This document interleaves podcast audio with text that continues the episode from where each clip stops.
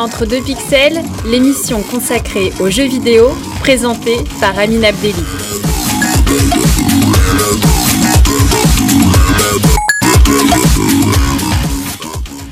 Bonjour et bienvenue dans ce nouveau numéro d'Entre deux pixels. Aujourd'hui, j'aurai le plaisir d'accueillir Sidik Bakayoko, fondateur de l'entreprise Paradise Game, et Mélissandre Monatus, directrice de la communication. Mais avant ça, place à la découverte de la semaine. Le jeu de la semaine, c'est Slice Spire, du studio Mega Crit Game. Dans ce jeu, vous devez gravir des étages et affronter des monstres de plus en plus puissants jusqu'à atteindre le boss final. L'originalité du jeu, c'est que pour combattre, vous avez des cartes. Certaines permettent d'attaquer, d'autres de se défendre. Au début, vous partez avec un deck de base, et au fur et à mesure de votre ascension, vous obtiendrez de nouvelles cartes, à la puissance dévastatrice. Encore en développement, vous pouvez déjà y jouer sur PC et la version finale sera disponible début 2018, en même temps que la version Switch.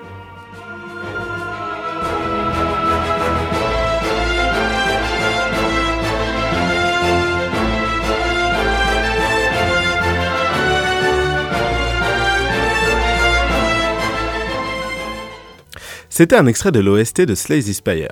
Tout de suite, place à l'interview. Aujourd'hui, j'ai le plaisir d'accueillir Sidik Bakayoko, fondateur et directeur général de Paradise Game, et Mélissandre Monatus, la directrice de la communication et du marketing. Paradise Game, c'est une entreprise qui vise à développer le jeu vidéo sous toutes ses formes en Afrique. Bonjour et euh, merci beaucoup d'avoir accepté l'invitation. Bonjour. Bonjour. Pour commencer, est-ce qu'on pourrait euh, parler un peu de votre rapport aux jeux vidéo et à partir de quand et sur quelle machine vous avez commencé à jouer? Je propose qu'on commence avec vous, euh, Sidik. Alors, j'ai commencé à jouer quand je vais avoir peut-être 7-8 ans. J'ai commencé à l'époque sur un, euh, un Commodore 64 et je jouais aussi sur l'Atari à l'époque. Après, un peu plus tard, on a commencé à jouer bien sûr à la Game Boy et puis ensuite à la NES, la Super NES et puis on a on a évolué tout doucement jusqu'à arriver aux, consoles des dernières générations d'aujourd'hui. Et plutôt quel type de jeu? Plutôt euh, les jeux de combat, plutôt jeux d'aventure ça a beaucoup évolué au moment où je jouais beaucoup quand j'étais encore à l'université. J'avoue que je jouais pas mal aux jeux de combat euh, et genre et du type Hello. Euh, je jouais aussi pas mal aux jeux de combat, enfin aux jeux de karaté aussi comme Street et Tekken. D'accord. Et de ton côté, Mélissandre? Alors moi de mon côté, euh, c'était un peu compliqué parce que j'avais pas le droit de jouer aux jeux vidéo quand j'étais petite. Euh, pourtant j'avais tout, tout ce qu'il fallait, euh, mais j'avais un grand frère qui ah. était très salvateur à l'époque et qui me donnait des jeux à jouer sur PC. Donc ma première expérience c'était autour de, de, 13 ans et c'était avec les jeux PC Monkey Island. les jeux LucasArts en fait. Donc j'avais j'avais également, je crois, Indiana Jones, Tomb Raider. Donc c'est les premiers jeux auxquels j'ai pu jouer, mais, mais sinon j'allais chez des amis pour jouer à des Bubble Bubble, enfin tu vois, des, des, jeux un petit peu, euh, des petits des, jeux sympas qui sont sympas pour les enfants. Et puis euh, jusqu'à présent, bah après je me suis acheté ma première console qui était une euh, une Master System 2. et puis là, à partir de là, j'ai commencé à jouer un peu plus souvent et ensuite la la DS, la Nintendo DS et la 3DS et la Switch. Donc pour le coup, tu as commencé à tard le jeu vidéo, mais a priori, tu t'es pas mal rattrapé quand même. Je me suis pas mal rattrapé, ouais, fallait jouer en cachette. Alors, pour euh, continuer, je propose qu'on entre un peu dans le, dans le cœur du sujet. Est-ce que vous pourriez nous présenter ce qu'est euh, l'entreprise Paradise Game Oui, bien sûr. Alors, Paradise Game est une société qui a été créée avec l'ambition de, transformer l'industrie du jeu vidéo en Afrique avec plusieurs activités, notamment avec un, plan événementiel, avec le, le, FEJA, qui est le Festival de l'électronique et du jeu vidéo d'Abidjan, qui se veut être une grosse plateforme euh, du jeu vidéo et de l'e-sport en Afrique, avec euh, près de 10 pays attendus pour cette année. Nous avons aussi comme activité une, grosse salle de jeu que nous sommes en train de créer avec l'ambition que ça devienne un peu une sorte de paradis des jeux pour les joueurs qui aujourd'hui sont limités parce que certains n'ont pas les moyens d'avoir une connexion chez eux à la maison ou d'avoir même une console chez eux ou alors n'ont pas, euh, pas toute l'infrastructure, que ce soit Internet, électricité. Et donc, nous, ce qu'on dit, c'est que si on peut pas envoyer le jeu vidéo chez les gens, ben on, va, on va envoyer les gens aux jeux vidéo. Donc, on est en train de créer une salle de jeu, on est en train d'ouvrir une salle de jeu de 1200 mètres carrés qui permettra donc aux personnes qui sont intéressées par le jeu sur console et sur PC de pouvoir jouer en ligne. Euh, la troisième activité majeure pour nous était de, pouvoir créer une sorte de plateforme en ligne qui permettrait à, toutes les personnes intéressées par le jeu vidéo, que ce soit des personnes qui vivent en Afrique ou à l'étranger, de pouvoir savoir quels sont les acteurs du jeu vidéo, quels sont les jeux importants en Afrique et comment est-ce qu'ils peuvent éventuellement les télécharger ou contacter ces différents acteurs du, du jeu vidéo ou de l'e-sport. Toujours avec cette optique que nous, en tant que société, on souhaite être une sorte de hub qui permet de, créer tout un écosystème et de faciliter le développement de l'industrie du jeu vidéo en Afrique. Euh, nous avons commencé à aider un certain nombre de studios, notamment les emmenant vers des, événements internationaux comme la Gamescom, comme Paris Games Week, au sein de l'Africa, ce qu'on appelait l'Africa Corner, qui est un espace où tous les studios de jeux vidéo Made in Africa se retrouve pour essayer de montrer au monde entier que le jeu vidéo en Afrique, c'est possible. Et euh, ça a été quoi la motivation à la base de, ce projet qui est quand même assez, assez conséquent? Alors, il y, avait, il, y avait plusieurs, il y avait plusieurs éléments pour nous qui étaient importants. Euh, la première chose, pour moi, j'ai fait plus d'une dizaine d'années dans l'industrie des télécoms et les nouvelles technologies de façon générale. Euh, donc, j'ai toujours cru et su qu'il y avait un potentiel énorme dans le digital pour impacter les populations et au-delà pour pouvoir créer de la valeur. Euh, étant, ayant été moi-même un, joueur euh, il y a quelques années, quand j'ai décidé de me lancer à mon propre compte et de créer une société, je me suis dit, mais pourquoi ne pas allier passion et expertise et créer une société qui donc me permettrait en quelque sorte d'avoir du, fun tout en travaillant et donc, en créant Paradise Game, tout doucement, l'idée est venue, voilà, d'abord de, de créer euh, un événement pour permettre aux amoureux de jeux un peu comme moi de, pouvoir venir se retrouver, partager et aller plus loin et à permettre à, un certain nombre de jeunes de vivre de leur passion. Et, donc, je pense que de fil en aiguille, on est parti voilà, d'une petite idée, d'un rêve qui s'est transformé après en projet et qui aujourd'hui se transforme en réalité. L'un des premiers gros rendez-vous, c'était la, la FEJA en, le 11 et 12 novembre de l'année dernière. Comment est-ce, comment est-ce que ça se construit un aussi gros euh, festival de jeux vidéo dans, dans un pays où, euh, tu, tu, tu m'as dit si je me trompe, mais où il n'y en avait pas eu jusque-là? Exactement, exactement. Alors bon, euh, au, tout début, on, on, est vu un peu comme un fou. Euh, qui vient de nulle part avec une idée qui, ressemble à, un rêve qu'il a vu peut-être à l'étranger. Donc, il est, il est, généralement assez vite catalogué comme étant Oh, c'est quelqu'un qui vient de l'étranger, il pense qu'ici c'est la même chose. Donc, au début, effectivement, il y a eu un certain nombre de contraintes, de difficultés, mais on a essayé tout doucement d'expliquer aux acteurs locaux et d'expliquer aux personnes qu'on avait de l'ambition et on voulait développer un projet qui pouvait aider les jeunes et qu'aujourd'hui les tendances étaient en train de changer et, il fallait pouvoir s'adapter et se mettre en ligne avec les, tendances du moment. Euh, donc ça nous a pris quand même plus de deux ans, le temps de trouver le bon partenaire, enfin les bons partenaires euh, qui ont cru au projet et qui ont décidé de nous accompagner. Et puis voilà, en mettant le projet en place, on a dû essayer de trouver des leviers. On a dû essayer de trouver un cash prize assez intéressant pour pouvoir permettre aux gens de se dire que ok, c'était pas un événement conventionnel. On a dû aller trouver la plus grosse salle pour montrer aux gens qu'effectivement, c'était pas juste un petit essai, mais on, avait vraiment envie de faire quelque chose de majeur. Et puis on a allé à l'international, aller chercher des partenaires techniques, aller chercher des gens qui connaissaient le métier et qui pouvaient venir nous accompagner pour que cette première édition marque les esprits. Et, et on a été très agréablement surpris par le retour qu'on a eu en termes de, personnes qui sont venues à l'événement, en termes de personnes qui nous ont contactés après l'événement, en termes de relais médiatiques. Donc on a été vraiment très heureux et puis bon, ça nous a conforté dans l'idée qu'il y avait vraiment un potentiel et qu'il fallait continuer sur cette lancée-là. Et au niveau des acteurs politiques, est-ce qu'il y a eu un soutien? Parce que là, je compare en France, où euh, les collectivités locales, tout ce qui est maire, tout ce qui est député, ils commencent à se rendre compte de l'ampleur du jeu vidéo, que ça peut être un marché hyper intéressant pour leur commune, pour leur région. Est-ce que du coup, euh, notamment à Abidjan, est-ce qu'il y a cette même volonté ou pas encore? Alors aujourd'hui, au niveau des instances politiques et du gouvernement, on réalise qu'il y a effectivement une ambition euh, d'utiliser les nouvelles technologies pour changer ou impacter la vie des populations. Euh, on espère que le jeu vidéo fera partie des stratégies à venir. Pour l'instant, malheureusement, ça reste encore un peu, un peu lointain. Euh, donc nous, notre, un peu, j'ai envie de dire, euh, le combat dans lequel on s'est mis, c'est vraiment de faire des choses qui permettront à tout le monde de réaliser qu'il y a un impact, de réaliser effectivement qu'il il y a un potentiel dans cette industrie du jeu vidéo et qu'il faut y mettre plus de moyens, il faut y mettre plus de, temps et d'énergie et plus de ressources.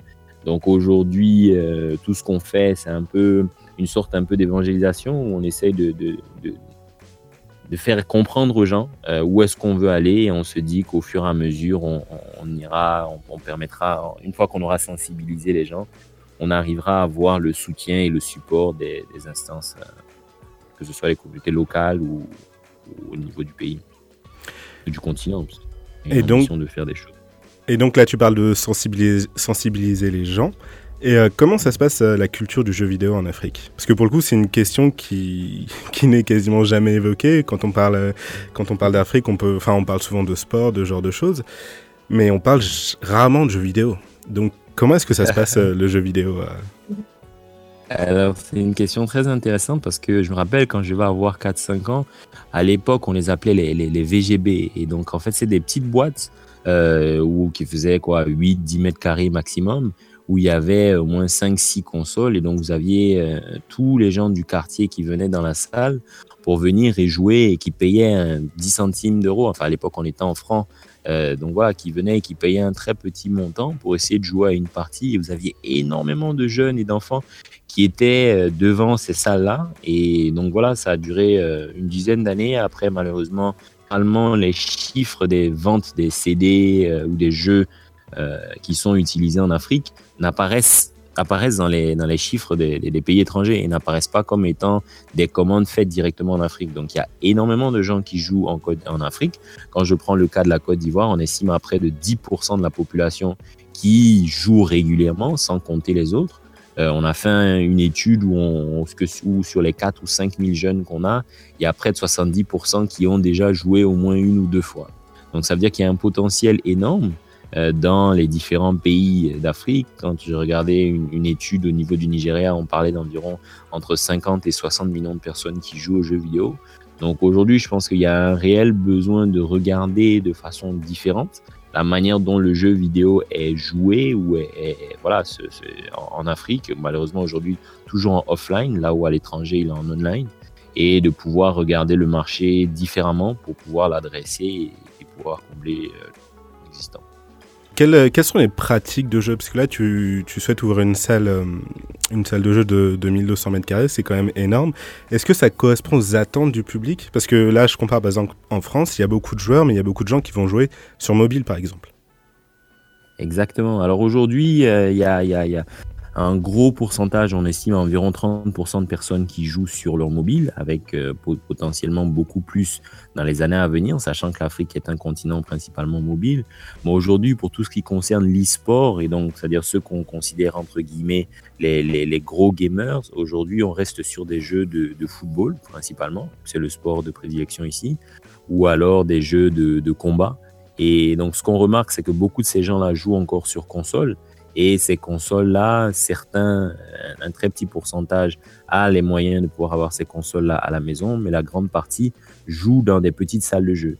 Et aujourd'hui, nous, ce qu'on s'est dit, c'est OK, il y a aujourd'hui un certain nombre de personnes qui jouent dans des salles de jeu occasionnellement. Nous, on veut que ça devienne quelque chose de régulier et au-delà, on veut que les gens commencent à jouer en ligne. Donc, on va faire une salle dans laquelle on va inviter et faire participer tous les plus gros joueurs. Donc, tous les gros tournois et tous les gros événements de jeu seront organisés dans cette salle. Cette salle nous permettra aussi de pouvoir faire des formations pour éduquer les gens sur les différents axes autour du jeu vidéo, essayer de créer euh, une communauté de streamers, essayer de créer une communauté de développeurs de jeux, etc., pour essayer de stimuler tout cet écosystème et de créer vraiment toute cette industrie autour. Et on pense vraiment que euh, tout doucement, les gens vont commencer à jouer sur PC et bien sûr après, voilà, sur mobile aussi. Alors là, tu viens d'aborder le point des, joueurs e-sport. À la prochaine édition de la FEJA, il y aura aussi des compétitions qui sont organisées. Est-ce que tu pourrais nous en dire plus? Oui, alors au niveau des compétitions, l'année dernière, on avait trois compétitions. On avait un jeu de football, un jeu de combat, enfin deux jeux de combat et un jeu de football. Et on s'est dit, euh, vu que notre objectif c'est de démocratiser le jeu vidéo, il faut, faut ratisser un peu plus large. Il faut permettre à tous ceux qui sont des fans de jeux de pouvoir s'exprimer, de pouvoir profiter et d'être contents et surtout de pouvoir vivre un peu cette, cette expérience d'un tournoi avec des gens qui viennent de plusieurs pays. Donc cette année, nous ciblons 10 pays différents avec environ 9 jeux. dont deux jeux de football, quatre jeux de combat, on a deux jeux mobiles. Donc l'idée c'était vraiment de pouvoir permettre un peu à tout le monde de pouvoir jouer. On est même allé, on est même allé loin en, ayant des compétitions pour des joueurs de salon. Donc les gamers, eux, viendront et participeront pour gagner des cash prizes, sachant que le total de cash prize qu'on offre est de 20 000 euros. Mais on aura aussi voilà, des joueurs de salon qui, eux, ont envie juste de venir participer pour le challenge, qui ont envie de pouvoir se frotter un peu aux autres et qui, eux, jouent chez eux à la maison les soirs, mais n'ont pas forcément envie de venir jouer contre les autres gamers. Donc c'est vraiment, pour nous, c'est vraiment une grosse fête, une, grosse messe du jeu vidéo dans laquelle on veut que les, différents joueurs, ceux qui sont vraiment passionnés, qui jouent à fond et qui pensent être les meilleurs et qui demain pourront aller à l'international, viennent jouer et que ça puisse permettre de détecter les talents, mais au-delà que ça permette aux familles et aux enfants de pouvoir venir se divertir et aux, moins jeunes aussi de pouvoir venir jouer pour montrer qu'effectivement le jeu vidéo n'est pas forcément réservé qu'aux enfants de, de 10-15 ans euh, ou de 10-18 ans. C'est vraiment l'objectif avec ces tournois. Avant de continuer, je propose qu'on s'écoute le titre La cassette de Youssoufa.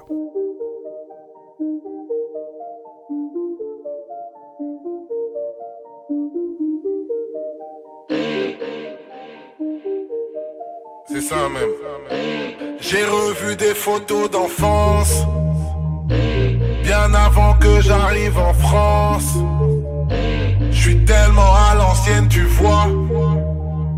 Je suis pas congolais, je suis. Regarde, regarde, regarde ma pochette. Je suis tout petit avec une grosse tête. Avant de débarquer sur Paname. Michael Jackson dans le Walkman. Trop peu, trop peu de en bas la tête.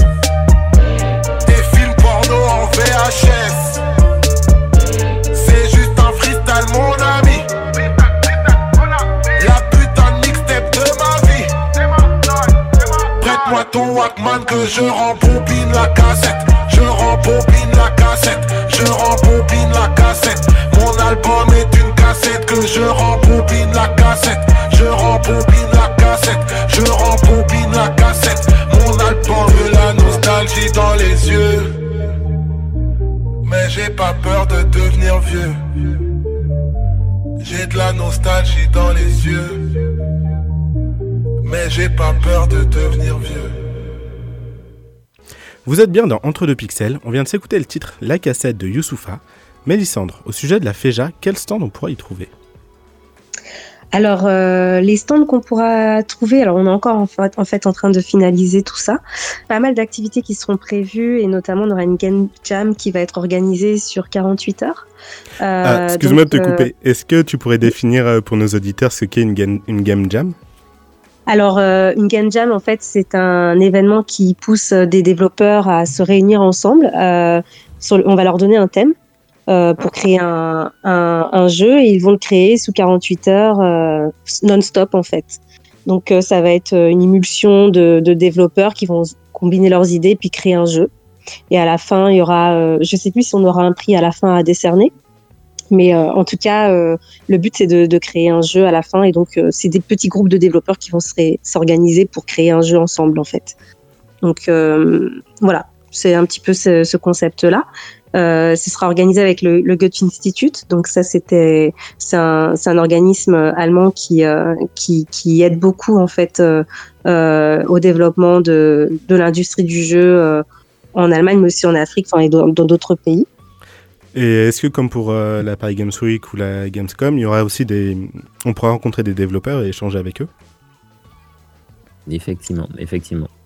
Donc là, on aura une petite section dédiée aux développeurs, avec l'ambition que cette section-là évolue au fur et à mesure pour devenir beaucoup plus importante. Mais l'idée, c'est que voilà, vu que c'est un gros festival du jeu vidéo, on voulait ouvrir cette plateforme-là aux différents développeurs locaux et internationaux. Donc il y a un certain nombre d'échanges qu'on a avec des développeurs un peu partout en Afrique. Notamment, nous avons la chance de pouvoir avoir l'Africa Corner où on envoie des, différents studios africains un peu partout à travers le monde pour aller montrer leur savoir-faire. Donc l'idée, c'est qu'en Afrique aussi, il puisse avoir un événement où on puisse venir rencontrer et échanger avec les développeurs africains. Alors là, tu viens d'évoquer l'Africa Corner. C'est assez intéressant parce que dans Paradise, Paradise Game, il y a une volonté de développer le jeu vidéo en Afrique, mais aussi de, de se tourner vers, vers notamment l'Europe avec la Gamescom et même euh, la France avec euh, la Paris Games Week. Est-ce que, est que du coup, Mélissande, j'imagine que c'est plus euh, de ton domaine, celui-là? Mhm. Est-ce que, est-ce que tu pourrais un peu nous expliquer comment est-ce que ça, ça se met en place et ce qu'est l'Africa Corner et comment ça s'est ça s'est manifesté? Alors, euh, l'Africa Corner, donc comme euh, l'avait dit euh, tout à l'heure Sidic, c'était vraiment la plateforme que l'on a mise en place pour permettre aux studios indépendants africains de pouvoir avoir une voix sur la scène internationale. Donc, l'idée avec ça, c'était bien sûr de, montrer en fait, d'éduquer aussi, hein, d'éduquer les les, acteurs euh, du jeu vidéo à l'international et de leur dire voilà euh, il existe en fait des studios africains il existe des jeux euh, made in Africa et il serait temps de de, de, le savoir mais aussi de, de regarder un petit peu ce qui se fait et pourquoi pas développer en fait derrière c'est toujours ça c'est développer une économie autour du jeu vidéo. Et donc on a commencé en fait pas à la Paris Games Week mais on a commencé à la DEFCOM qui est un événement qui est spécifique à la Gamescom en fait, qui est dédié en- aux, développeurs euh, de jeux vidéo euh, et qui euh, a pour but en fait de permettre aux, développeurs et à tout autre métier de la de l'industrie de pouvoir faire des rencontres professionnelles pour pour développer un peu plus de de connexion et, enfin voilà c'est vraiment un- un- une plateforme B2B comme on dit business to business qui a vocation à permettre aux, aux, aux développeurs notamment, mais à d'autres corps de métier, de pouvoir voir un petit peu ce qui se passe dans l'industrie, les nouveautés, euh, euh, avoir des débats autour de, de sujets précis, euh, euh, et voilà, s'informer euh, des, des nouvelles technologies et autres. Donc on a commencé avec cette DevCom avec cinq studios indépendants, et cette année avec la, enfin, on a poursuivi ensuite avec la Paris Games Week avec euh, six, studios indépendants. dans cette même volonté de faire grandir cet écosystème, il y a d'autres projets qui vont être mis en place par euh, Paradise Game, notamment une application mobile. Je ne sais pas si euh, tu peux déjà en parler ou euh, si c'est encore dans les tuyaux. Oui, non, on peut en parler. On la lance bientôt. Bon, on va peut-être pas tout dire, mais bon. Alors, au- aujourd'hui, pour nous, en termes d'étapes, en lançant le FEJA, la première étape, c'était de montrer qu'effectivement, il y avait du potentiel il y avait un certain nombre de joueurs qui étaient intéressés par l'e-sport et par le jeu vidéo. En étant présent à l'international avec l'Africa Corner, c'était de montrer qu'il y a des studios locaux qui sont capables d'aller à l'international. Donc aujourd'hui, au milieu, ce qu'il manque, c'est de trouver, d'avoir une plateforme ou une passerelle pour permettre aux gens de pouvoir contacter ces studios-là, pour permettre aux gens de pouvoir découvrir ces différents jeux-là, que ce soit des personnes qui sont à l'international ou localement. Alors cette application mobile vient pour combler ce vide-là en permettant aux personnes qui sont intéressées par l'univers du jeu vidéo de tout savoir sur le jeu vidéo, que ce soit en termes d'événements, que ce soit en termes d'actualité des différents studios de jeux, que ce soit en termes d'acteurs qui se lancent dans l'univers du jeu vidéo, et pour permettre aussi aux gens de pouvoir interagir et, inter- et échanger sur l'industrie du jeu vidéo ou sur d'éventuels partenariats. Et donc ça, j'imagine que c'est fait dans le prolongement aussi du Paradise Game Show, si je me trompe pas? Oui, tout à fait. Et Alors, euh, le Paradise Game Show, pour revenir rapidement sur ce que c'est, c'est donc une émission de 26 minutes qui passe une fois par semaine, euh, qui a pour vocation d'éduquer le marché, de présenter ce que c'est que le jeu vidéo en Afrique, de présenter les acteurs et de montrer aussi bien localement aux parents et aux personnes qui connaissent pas encore l'univers que le jeu vidéo, c'est autre chose que juste euh, du fun. Euh, Il y a derrière ce fun-là des métiers, il y a derrière ce mé- enfin derrière ces métiers-là, il y a toute une industrie, il y, a, des revenus à générer. Et de l'autre côté, c'est pour permettre à l'international, aux personnes, aux éditeurs aux publishers aux autres personnes qui sont à l'international de pouvoir découvrir ou d'en connaître plus sur ce qui se passe au niveau du, du jeu vidéo en Afrique. Et donc effectivement, l'application vient euh, directement après pour élargir un peu le champ d'activité que nous avons démarré avec cette, euh, cette émission et, et de pouvoir toucher plus de personnes et leur offrir un peu plus de- de- d'informations, de, contenu et de services dans le jeu vidéo. Et donc là, tu viens de, de parler des, des éditeurs, des publishers. Est-ce qu'ils commencent à, à s'intéresser à, à ton entreprise, à essayer de, de voir ce que vous êtes en train de mettre en place? Alors aujourd'hui, les structures qui sont intéressées par les différents projets sur lesquels nous travaillons aujourd'hui sont principalement des structures liées à l'e-sport. donc qui ont vu le potentiel et qui se disent qu'après avoir couvert l'Europe, l'Amérique, l'Asie, euh, il faut aller maintenant vers les pays émergents parce qu'il y a un certain nombre, il y a une population qui existe, il y a un business model qui n'est pas encore prouvé, pas encore défini, mais il y a, du potentiel. Au-delà de ça, ce que nous avons pu observer déjà sur le marché, c'est que les acteurs du, des télécoms sont assez euh, assez engagés pour utiliser le jeu vidéo comme un moyen de pouvoir euh, diversifier leurs activités. Donc aujourd'hui, un certain nombre d'entre eux ont un catalogue de jeux qui sont offerts aujourd'hui aux abonnés mobiles qui font en partenariat avec voilà des structures qui sont basées généralement en Europe ou en Asie. Donc on sent qu'il y a effectivement des choses intéressantes qui commencent à, à pointer du nez et donc nous en tant qu'acteurs on, on est très attentif à ce qui se fait et voilà, on échange avec un certain nombre de ces acteurs-là pour voir comment est-ce que les choses ont évolué. Euh, nous sommes une structure relativement jeune, donc on se dit que ça va prendre un peu de temps, mais euh, les choses avancent très bien. On a quand même eu pas mal de, réussites sur les deux, trois, les deux premières années. On espère que l'année prochaine sera un peu l'année de la, de la concrétisation de ces différents efforts, de, ces efforts-là, et euh, qu'on puisse en aller vers des choses encore plus intéressantes. On arrive euh, bientôt au bout de l'émission. En général, je demande aux invités de me faire une petite recommandation. Donc, est-ce que vous auriez une recommandation en termes de jeux vidéo? Mel? Oui, alors moi, dernièrement, j'ai joué à Little Nightmare, qui est un jeu indé euh, alors pas français, hein, mais euh, il est édité par Namco Bandai. Je crois qu'il est euh, suédois le jeu, si je me trompe pas. Et j'ai adoré parce que bah, j'ai frissonné tout le long en fait. Hein. J'ai eu peur pour la petite fille que je jouais, les caractères. Je sais pas si tu connais ce jeu-là, hein, Ami, mais mais c'est un jeu en fait qui, qui utilise beaucoup la, la lumière, notamment pas de lumière, c'est le, le, côté sombre du jeu qui, qui rend le jeu très. Euh, euh, pas, on n'est pas claustro, mais on, on, est dans un sentiment de, euh, de panique, de, de peur, euh, d'incertitude. Enfin, on est dans des sentiments pas sympas en fait. mais bon, même en termes de car design, c'est ça fait un peu l'étrange de, de Mr. Jack, non? Ouais, ouais, c'est ça. C'est mais c'est vraiment, enfin, faut le voir et le jouer pour comprendre. Mais t'es dans une, une, ambiance tellement sombre euh, et t'es cette petite fille qui doit en fait euh, euh, arriver à, à, comprendre d'où d'où elle vient, pourquoi pourquoi elle fait des cauchemars et la raison de ses cauchemars, etc. Et c'est très, euh, je, je trouve pas mes mots, hein, mais c'est je n'arrive pas à l'exprimer en fait, mais, mais, moi je peux te dire qu'à chaque fois que je jouais, je bondissais de mon siège euh, quand il y a quelque chose qui survenait à l'écran. Euh, Lorsqu'il fallait que je fasse des, des petites manipulations, bah, je, je, les faisais du bout du doigt parce que c'est comme si tu me demandais de prendre une souris par la main. Enfin, tu vois, j'avais j'avais tout le temps peur. J'avais tout le temps peur et euh, j'ai été au bout. J'ai pas bien compris la fin. mais je me disais qu'il y aurait peut-être une DLC ou quelque chose comme ça, donc j'ai pas encore été voir, mais, euh, c'est un, jeu qui est vraiment, vraiment bien fait au niveau de l'éclairage, de la lumière, euh, le, design, euh, l'ambiance sonore.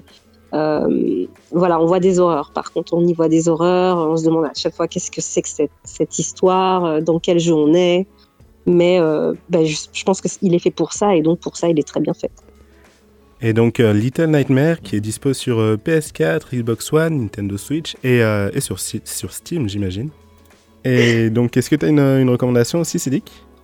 Oui, moi je recommanderais Orion qui est un jeu créé par Kiro Game qui est une société basée au Cameroun qui était, jeu, qui était un jeu très intéressant, c'est un RPG donc qui met en scène une vieille histoire un peu africaine avec un nom qui a récupéré le, le pouvoir et son, donc son neveu qui essaye de, se battre et donc il y a un certain nombre d'étapes ou de choses à parcourir. Il doit parcourir un peu la ville pour essayer de, en quelque sorte, retrouver son trône. C'est un jeu africain qui a réussi à aller à l'international, qui a eu énormément de relais médiatiques, qui est disponible sur Steam. C'est l'un des rares jeux qui existent aujourd'hui sur Steam.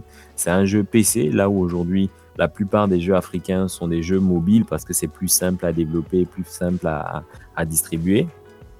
Et je pense qu'aujourd'hui, ils ont fait un énorme effort en termes de design, en termes de, d'ouverture pour, pour l'ensemble de la communauté, de l'écosystème du jeu, qui se dit aujourd'hui que grâce à leur exemple, c'est possible de faire un jeu vidéo africain, c'est possible de se lancer dans ce domaine. Et je pense que c'est des, des, types de jeux comme ça qu'il faut encourager, qu'il faut tester. C'est un moyen de découvrir la culture africaine. C'est un moyen de, de, voir un peu le talent de jeunes qui ont commencé à travailler sur des jeux alors qu'ils n'avaient pas beaucoup de moyens, qui n'avaient pas les PC qui allaient avec, mais qui aujourd'hui se battent et avancent tout doucement. Et je pense que c'est un exemple assez fort de, de, de, de, là où le jeu vidéo africain pourrait aller demain et de comment est-ce que d'où est-ce qu'on vient et où est-ce qu'on veut aller quoi. Eh bien, on arrive au, on arrive au bout de l'émission. merci beaucoup, euh, merci beaucoup d'être venus à tous les deux pour nous parler de Paradise Game. Merci à toi de nous avoir invités. Euh, pour ma part, je vous dis à la semaine prochaine et à 15h, vous pourrez retrouver Abou dans la playlist.